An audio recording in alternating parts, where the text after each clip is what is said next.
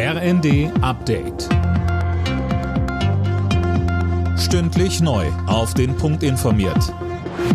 Ich bin Dennis Braun. Guten Tag.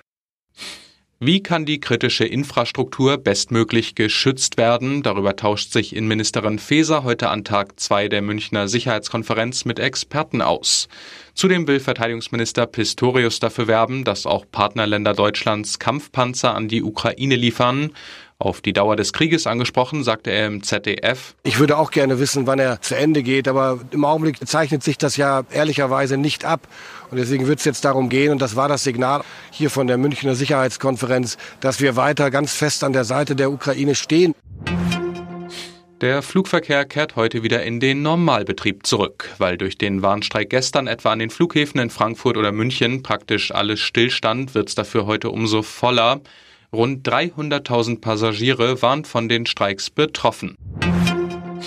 Der Tarifstreit bei der Post ist festgefahren. Die Gewerkschaft lässt gerade über Streiks abstimmen. Das Unternehmen denkt jetzt laut darüber nach, das Briefgeschäft verstärkt an Fremdfirmen abzugeben. Christiane Hampe mit den Einzelheiten. Wenn Verdi maximale Lohnsteigerungen durchsetzen will, müssen wir unser Betriebsmodell überdenken. Das sagt der Personalvorstand der Post Thomas Ogilvy den Funke Zeitungen. Bisher ist die Fremdvergabe der Briefzustellung bis Ende Juni noch vertraglich ausgeschlossen.